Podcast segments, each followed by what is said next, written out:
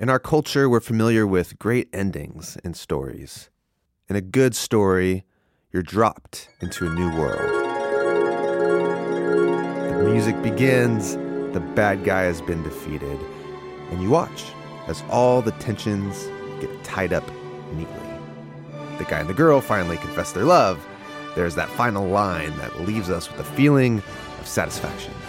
Louis, I think this is the beginning of a beautiful friendship.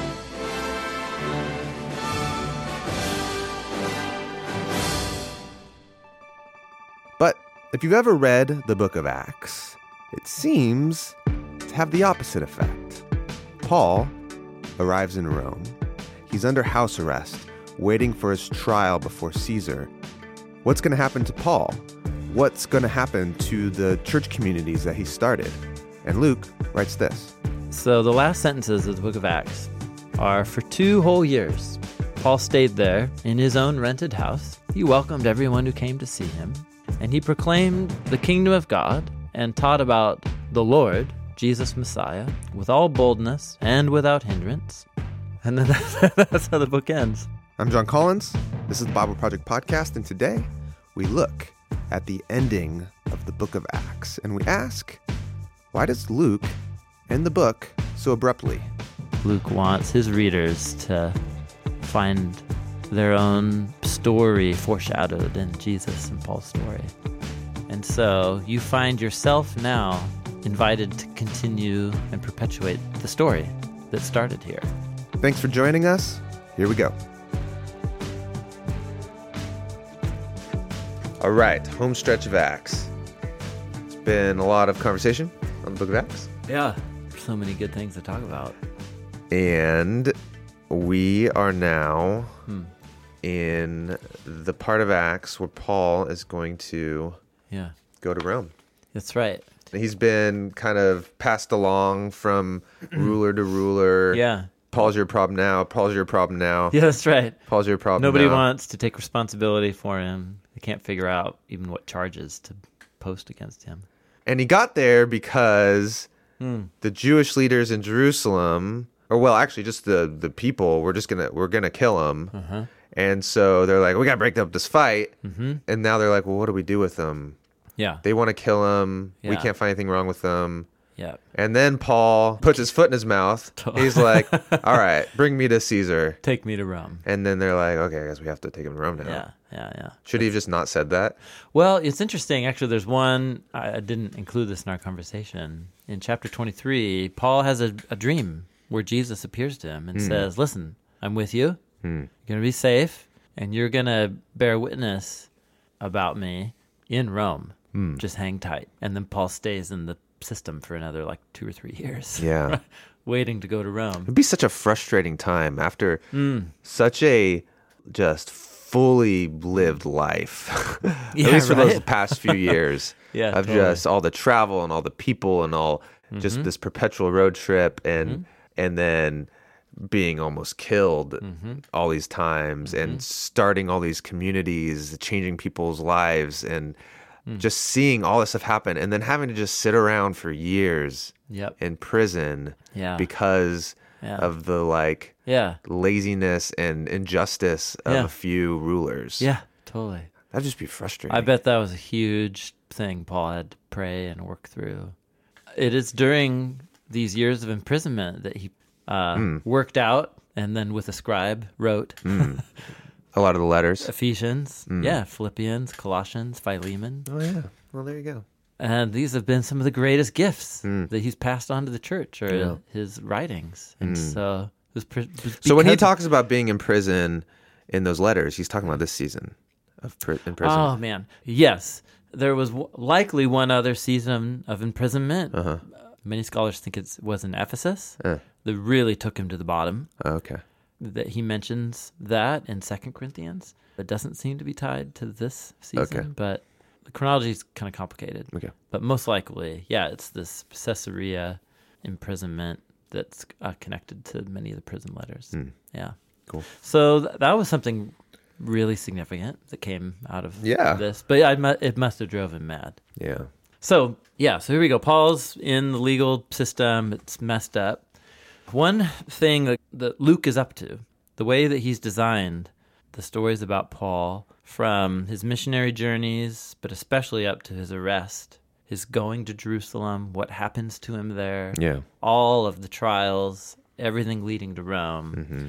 This is really cool. He has it's this like Old Testament narrative design patterns. Mm. He has designed the narratives of Paul going to Jerusalem Mm. and then facing Roman officials mm. and then going to Rome. All of it has been mapped onto and hyperlinked to mm. key moments in Jesus's story in Luke. Remember, it's a two-volume work Yep. of Jesus's missionary journeys, mm-hmm. and then his decision to go to Jerusalem, and then what happens to him in Jerusalem. People have noticed these correspondences, Yeah. and parallels for a long, long time.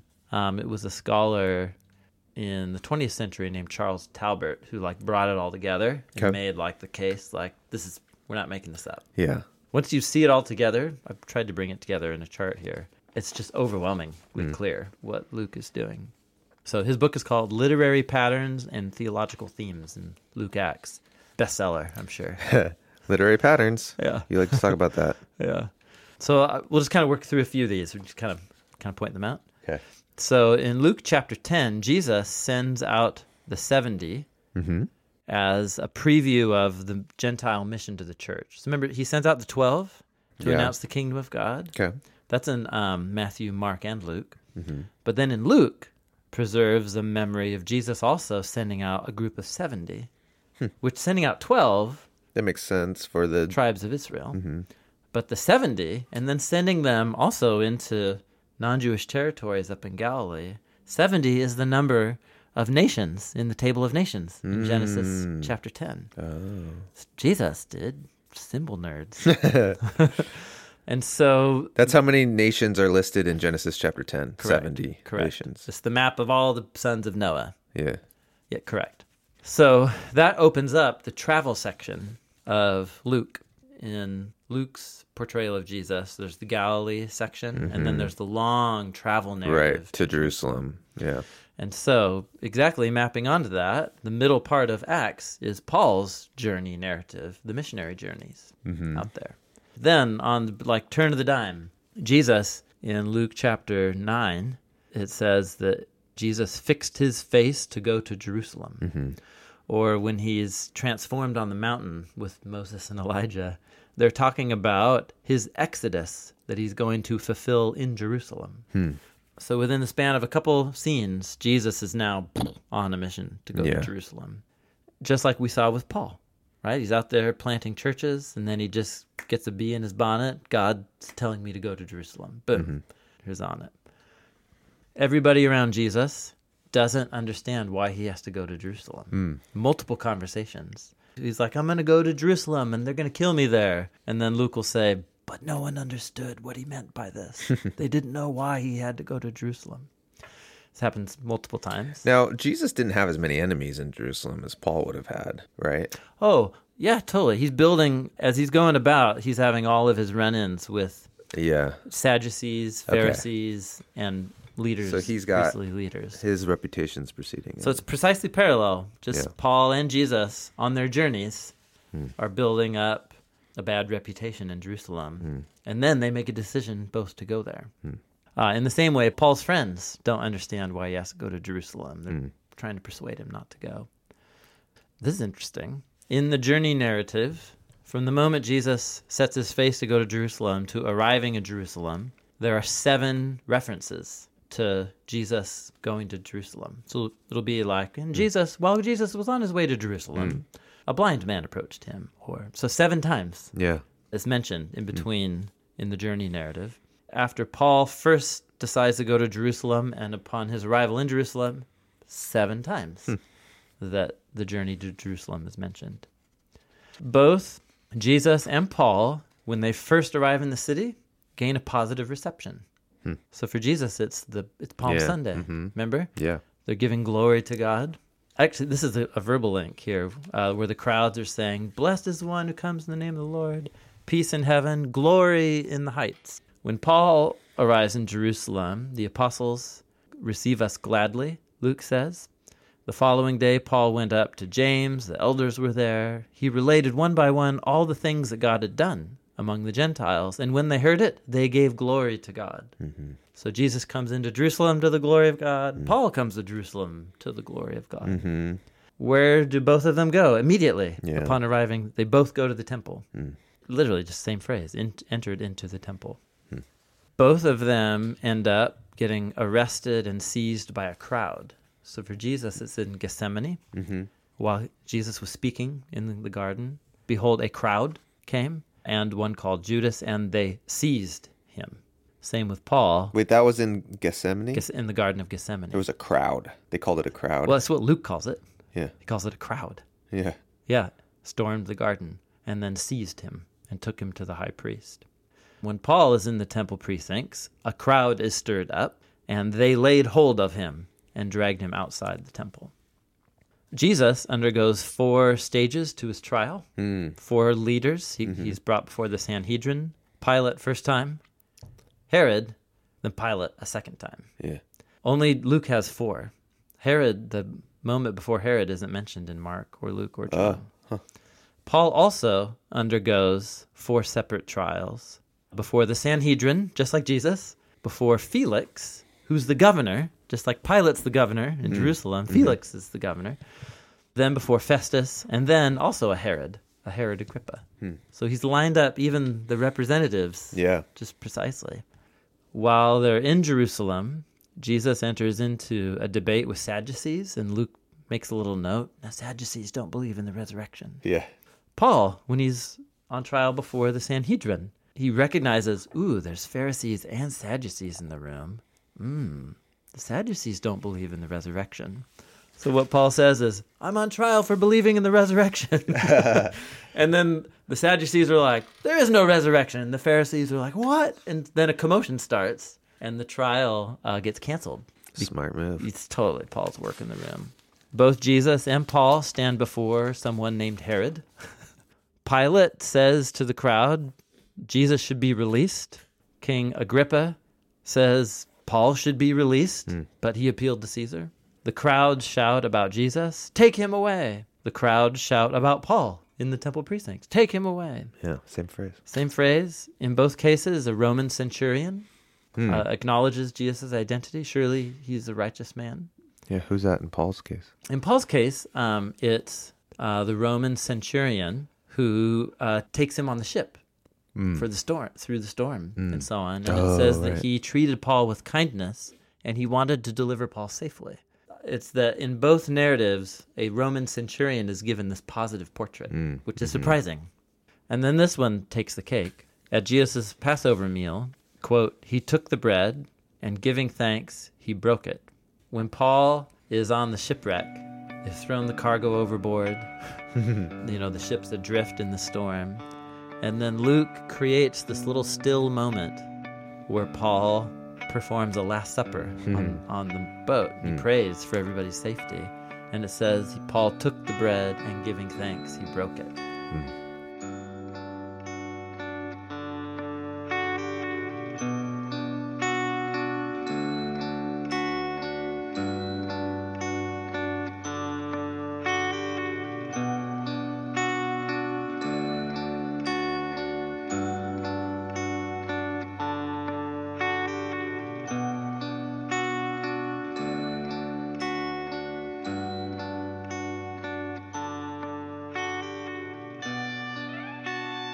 So there you go. Those are 16.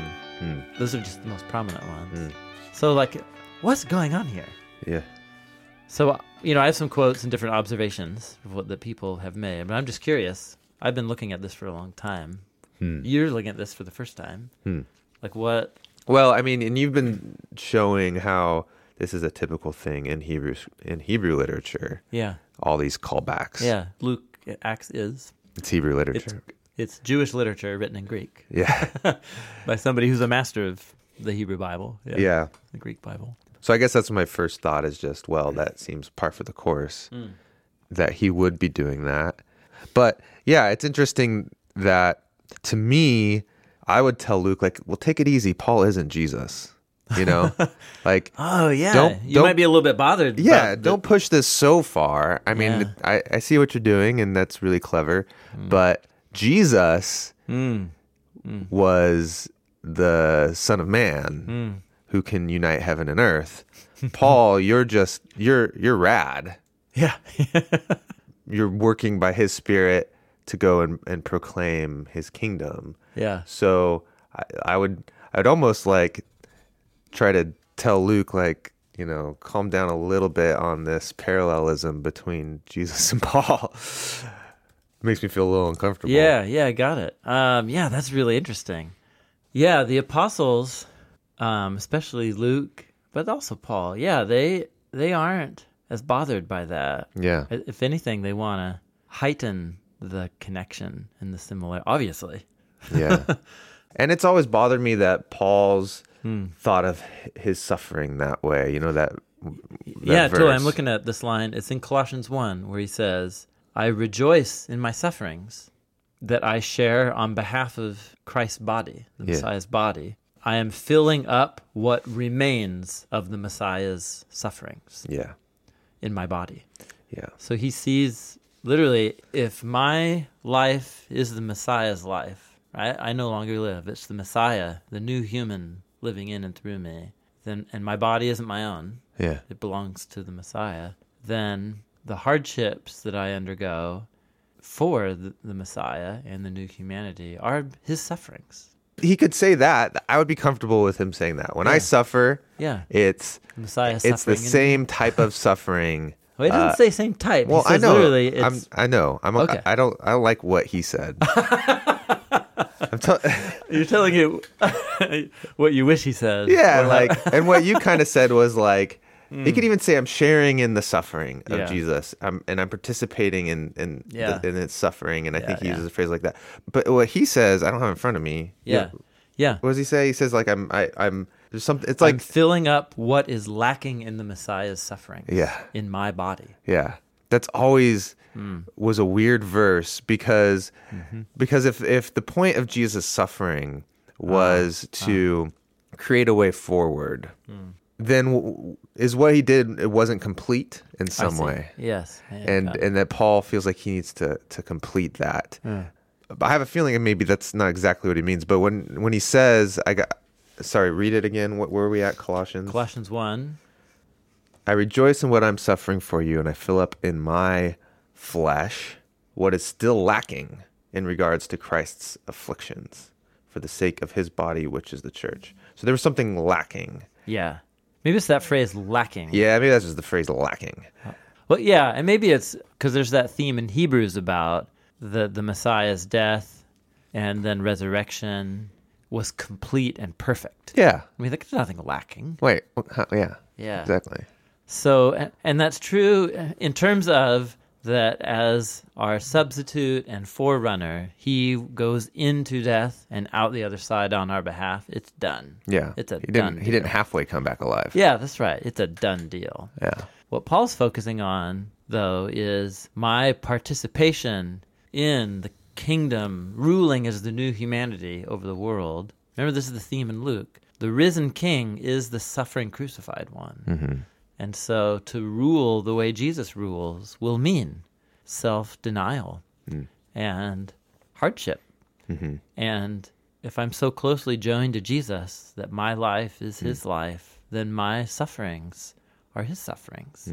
In a really, I don't know what, you- in an existential way? A yeah. I mean, Paul doesn't even flinch. He's just like, yeah, I'm in prison. That's Jesus suffering. I'm continuing the suffering. Jesus didn't stick around to suffer for Yeah. you guys in prison. I'm doing it I'm doing it for you. on behalf of Jesus. And for him. yeah. Totally. And so it seems to me Luke is making the same point through narrative. Hmm. Yeah, that's exactly right. that by Paul suffering and him coming back to Jerusalem, being sent to Rome, mm-hmm. that is also Jesus Yes. suffering. yeah, yeah. Actually, here, this is good. I I have a couple quotes here of people who have reflected on these parallels, patterns. Okay. Um, one is a scholar named Michael Goulder. Here's how he frames it He says, Luke is writing a typological history. And he's using the word typological, typology, in a technical sense of tupos is the Greek word for pattern. So a patterned history. The life of Jesus provides the template for the life of the church.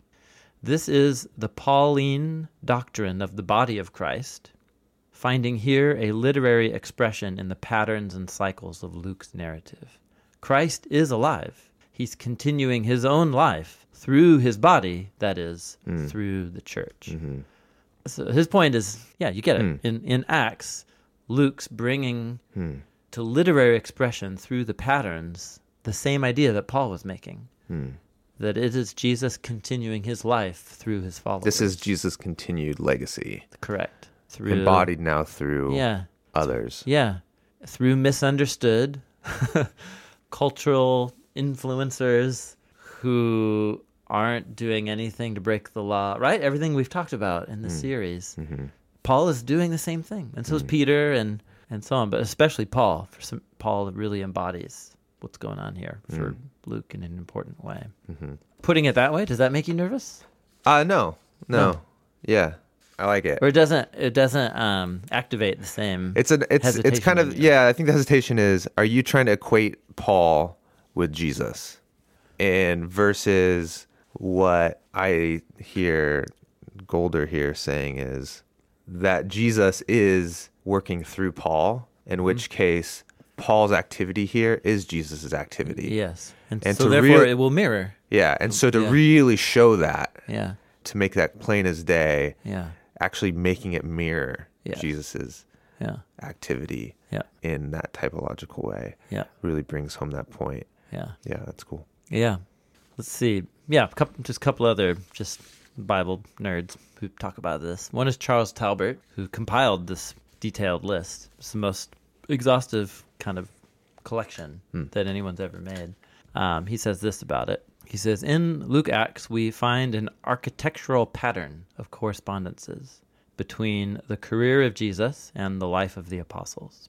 In this way, Luke portrays the deeds and the teachings of Jesus as the pattern for the acts and instruction of the apostolic church in the book of Acts. It's near impossible to avoid the conclusion that these correspondences between Jesus and his followers serve this purpose. Jesus is the master, he's the source of the Christian way of life, which is imitated by his disciples. Hmm. He's he's actually kind of dialed it down from Goulder's observation. For hmm. him it's just Jesus is like the teacher hmm. and then the apostles are the imitators. Golder wants to make it even a little more bold to say it's literally Jesus' own life Yeah. being played out. Yeah. And so it will look the same. Right. It's interesting. Those, Yeah. those and they're, they're both probably right. It's just a matter of emphasis. Mm-hmm.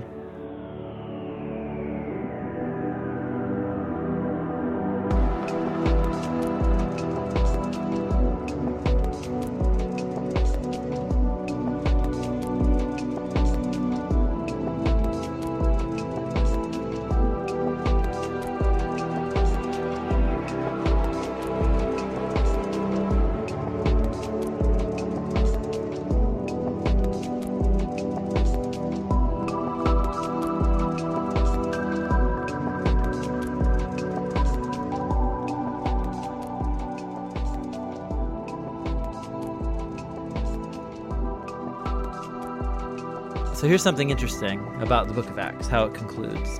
Okay. So the book of Acts, you know, Paul's and all these mistrials, the famous shipwreck story. Okay. And you got Jonah. We got some good shipwreck got- stories. Yeah, in- in totally. the Yeah, there's just a handful, actually. One other main shipwreck story, Jonah. But then you also have lots of all of the symbolism connected to dangerous waters, mm-hmm. right? Passing through the dangerous waters. But that's all under the surface for Luke. But surely he, you know, he's aware of that. And so Paul, you know, is safely brought through. This is cool. He's safely brought through the shipwreck. The ship breaks apart, right, as they get close to a little island called Malta. Right? So they float on all the pieces of the ship to the island. And there's some pe- the islanders there. Mm-hmm. And there's a tribe. The chief's name is Publius. Pretty sure that's how you say it. Publius. They're preparing a fire on the beach. Mm-hmm. And then Luke includes this random story of Paul getting bitten by a snake. Mm-hmm. And then he shakes it off. And then they're like, Yes, must, and it says everybody was waiting for him to puff up. Yeah. They're like, we know what happens when you get bit by a snake. and nothing happens, and then they, you know, they think he's a deity or Yeah. something like that. But just to stop, so just Okay. um, so Paul just passed through the chaos waters, mm-hmm. and then he gets mm, struck oh, by struck a by snake. a snake. Oh. I mean, you have Ge- Genesis, Exodus stuff. It's just Oh, all firing here, and Paul's not touched by any of it. Mm. He just right. The snake bites him. Yeah. and he just shakes it off. Yeah. The boat goes under and he just floats to land. Yeah, yeah. You're just And like, wow, this guy. He's living on another another level. Yeah. Yeah, it's interesting. So he ends up in Rome. In Rome, he ends up in the sponsored house arrest situation. And he's under, like, he has a Roman soldier guarding him. But he's able to host friends. He starts inviting all these Jewish leaders, Bible studies. And the fra- a phrase occurs describing what Paul's announcing. It occurs two times, and we've hardly heard it throughout the book. Hmm. It's the phrase kingdom of God. Yeah. So the last sentences of the book of Acts are for two whole years, Paul stayed there in his own rented house. He welcomed everyone who came to see him, and he proclaimed the kingdom of God and taught about the Lord, Jesus Messiah, with all boldness and without hindrance. And then that's how the book ends. and notice he begins that paragraph with for two whole years. Mm-hmm. Here's what Paul did. Kingdom of God, nobody stopped him. Yeah.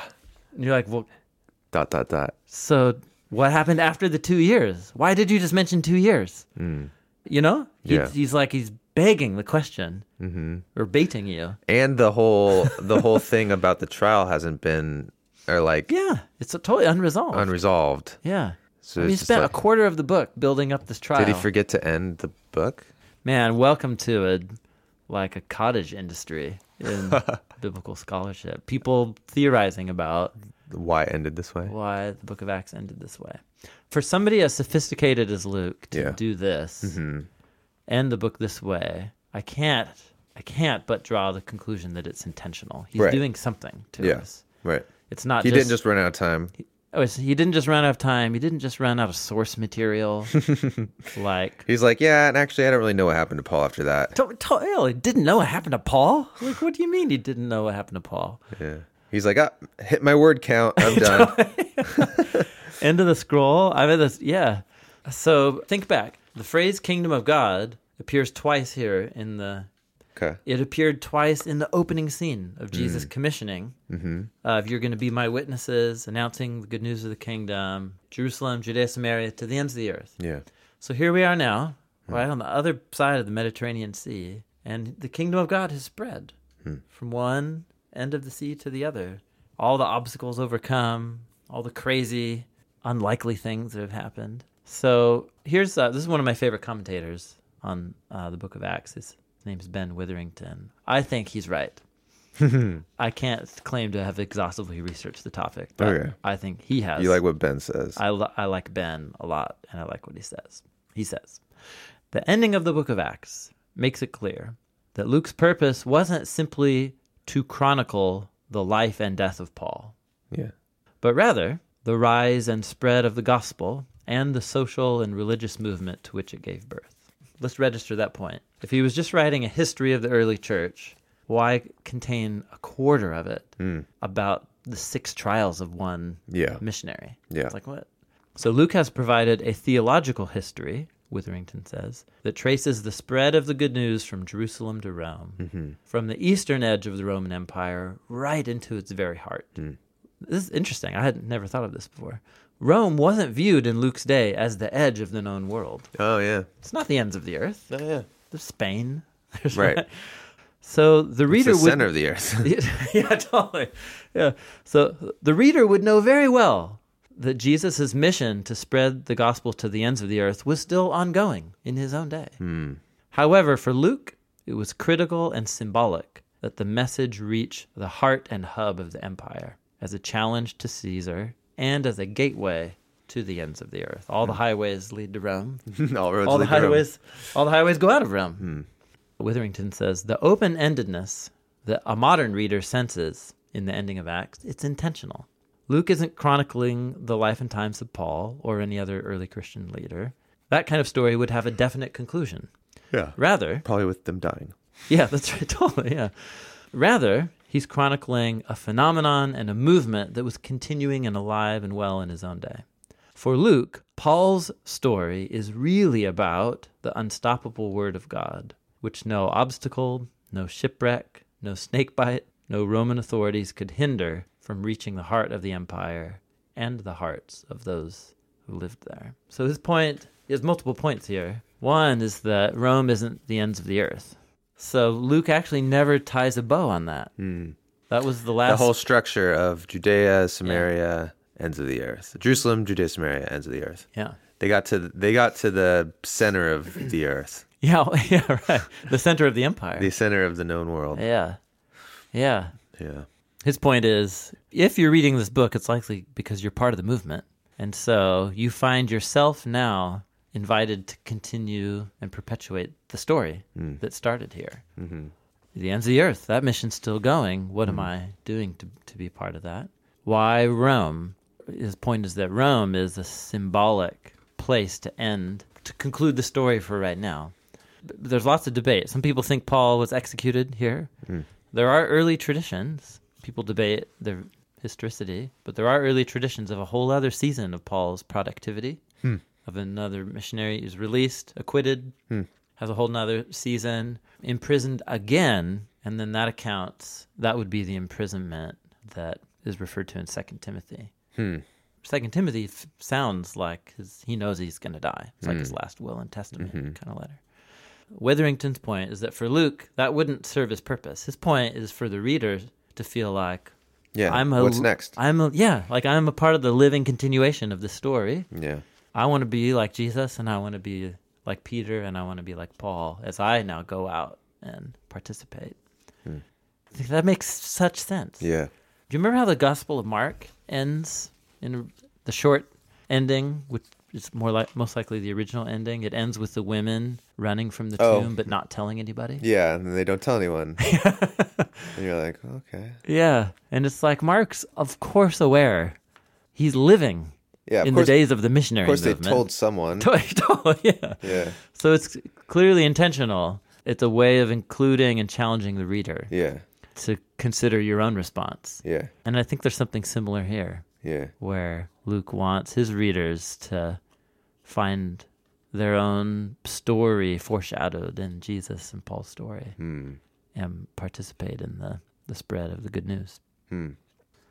No, that's cool. I mean, that makes a really complete, nice, compelling arc of like, why did Paul care so much about the unity Yeah. of the church? Why was that such a big deal to him?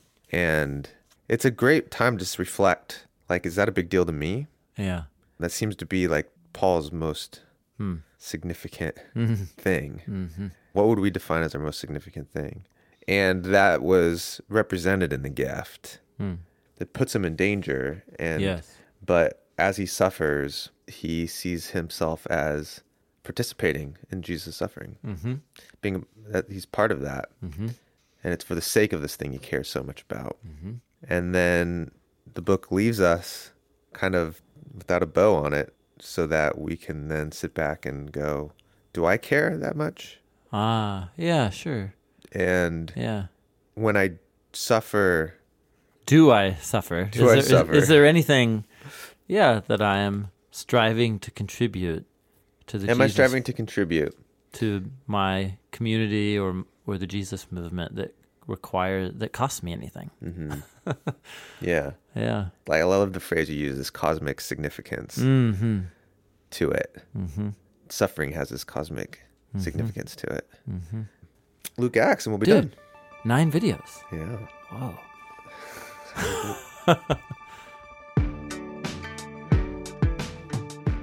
Thanks for listening to this episode of the Bible Project podcast. We have finished our conversation on the book of Acts, but if you're still interested in learning more, Tim Mackie has his own podcast. It's called Exploring My Strange Bible. It's an archive of a lot of his teachings and sermons, and he has uh, some great content. Check it out. If you've been enjoying this podcast, please consider leaving a review and sharing it with others. We love reading the reviews, and they also really help other people find the show as well. Today's episode was edited and produced by Dan Gummel. The music by the band Tents. Hi, this is Kate Ferrario. I'm from West Linn, Oregon. My favorite thing about the Bible Project is the Read Scripture coffee table book. It's awesome, and my kids are going to love it. We believe the Bible is a unified story that leads to Jesus. We're a crowd funded project by people like me. Find free videos, study notes, podcasts, and more at thebibleproject.com.